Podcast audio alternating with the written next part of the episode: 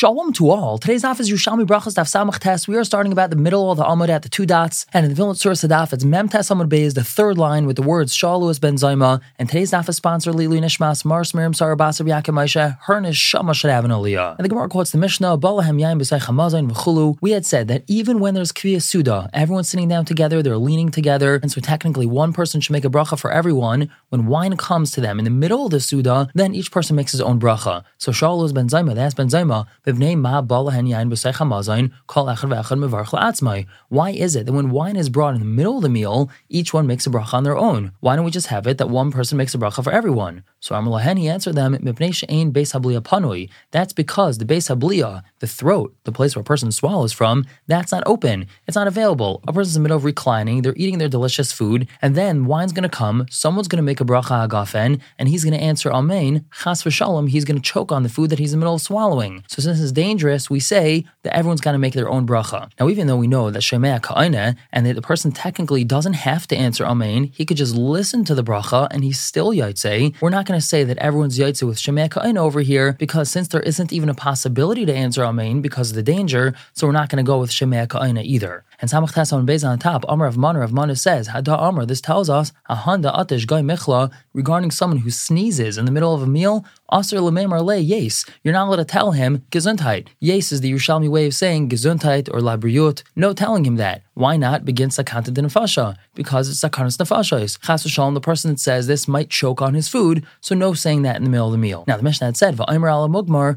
that when mugmar, incense is brought in the middle of the meal, one person does make a bracha for everyone. The Gemara asks, Ma bin mugmar ben yayin. What's the difference between mugmar and wine? Why is it that when wine comes in the middle of the meal, one person doesn't make a bracha for everyone, and when mugmar comes in the middle of the meal, a person does make a bracha for everyone? Now, obviously, when the person is making a bracha on the mugmar, no one's answering amen because we don't want them to choke. We're relying on shemea ka'ina. So the question is, why are we relying on shemea ka'ina for mugmar and not for wine? So the Gemara answers, Mugmar kulun mirichen. When the mugmar is brought, everyone's going to smell it right away because the incense already started burning, so everyone's going to smell it. So they have to hear the bracha. But yain echadutayim, wine, only one person is tasting it right now. The person's making the bracha, so he's about to drink his wine. Everyone else, they're not drinking their wine yet, they're chewing their food. So therefore, there's no necessity to make a bracha on the wine right now, but mugmar, there is a necessity to make a bracha on. Rav Ze'era says, B'Shem Rabbi Yirmiyah, mugmar, this incense, kimun shehel ashan, once the smoke starts rising from it, tzarch levarach, he has to make a bracha on it. Meaning before the smoke starts rising, no making a bracha because we don't yet have the smell. The moment the smoke starts rising, even though the smell hasn't yet gotten to the person, he makes a bracha on it, similar to making a bracha on food. He makes a bracha on the food before he tastes the food, so too he makes a bracha on the incense when it's present, when there's smoke here,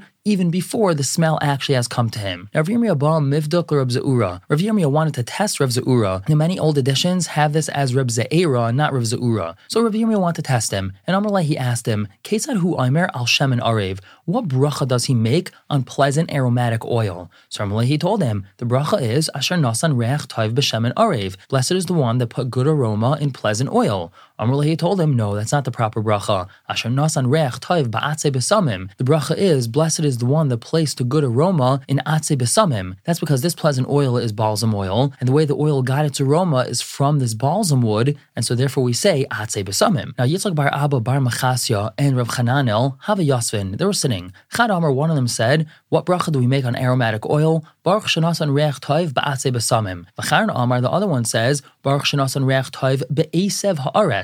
Be'esev Haaretz means in the grasses of the land. Now we're going to see what the Machlaika says. Masav Man Demar Be'esev Haaretz, Laman Demar Ba'atze Besamim. The one that says that we're supposed to make a bracha of Esav Haaretz asks the one that says that we're supposed to make a bracha of Atze Besamim, V'chi Eitzim Hein, that which gives the aroma to this oil. Is it really wood? It's not wood, or it's either flowers or some sort of herb type plant. It's not wood. It doesn't grow on a tree. So why are you saying Atze Besamim, which is mashma wood, which is mashma tree? You should say Esav Haaretz because it's really more like grasses or more like some sort of herbage. So Armalehi responded to him, Vaksev, but it says in Pasuk, ha'etz. She hid them in the woods of the flax. And his pishtim, which is flax, is that wood? We know that flax isn't wood, but still the Pasuk calls it pishte ha'etz, woods of the flax. And the reason why we're terming flax as wood is because its stalk is very hard like wood. So too, these things that are being used to put the aroma into the oil, they're very hard like wood, and therefore we say atze besamim and not esav haaretz. Now the Gemara tells us, Salkon lebeis Rav. These two Amoraim went into the base marriage of Rav, B'Shaman, and they heard Bar Chona b'Shem Rav, that Bar Chona said b'Shem Rav,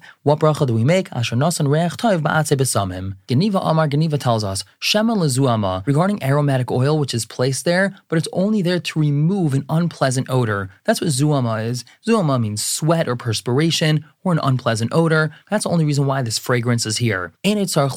We don't make a bracha on that. We only make a bracha on fragrance if it's here to provide a pleasant smell, not to take away a bad smell. Now, Amar Yudin Rav Yudin says, That's even if it's gathered in his hand. Let's say he had this oil of sorts which he had rubbed into his hands because his hands had a bad smell. He just made a whole bunch of tuna fish. He wanted to get rid of the fishy smell, so he rubbed this fine oil on his hands, and he has a whole bunch that's gathered in his hand. Still, we're not going to make a bracha on that fragrance which is gathered in his hand. Rav Chelba quotes Rav Huna b'shem Rav, Hamarabetz alintis b'seich beisai, someone who sprinkles alintis in his house. In Bavli, this is often called aluntis, and this is some sort of aromatic diffuser that was sprayed throughout the house. He doesn't have to make a bracha on it. According to Rav Chaim Kanievsky, that's because it's being soaked into the floor. Merabetz is usually a term of tamping down the dust in the house, and since he's spraying it in a way that it's going to be soaked into the floor and it's not going to be here anymore, so he's not going to make a bracha on it. Amar Chisda, Rav Chisda says, Al kulan hu omer asher nasan reach toiv ba'atze besamim. On all sorts of aromas and incenses, he's going to say this bracha, asher nasan reach toiv ba'atze besamim. Bar min ahon muskin, except for this thing called muskin, which is musk, which is some sort of animal derivative,